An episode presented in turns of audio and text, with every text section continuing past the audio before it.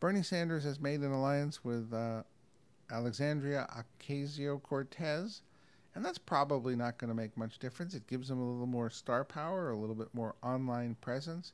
But I think we've seen Joe Biden surging once he came in, and a lot of that is because there was so much chatter about the Democratic Party moving too far to the left that they welcomed the centrist or center left candidate in much bigger numbers than anybody expected. And so Sanders plummeted to 14%. And of course, then he reached out to get the AOC star power to see if that could rev up his campaign. He's going to need it.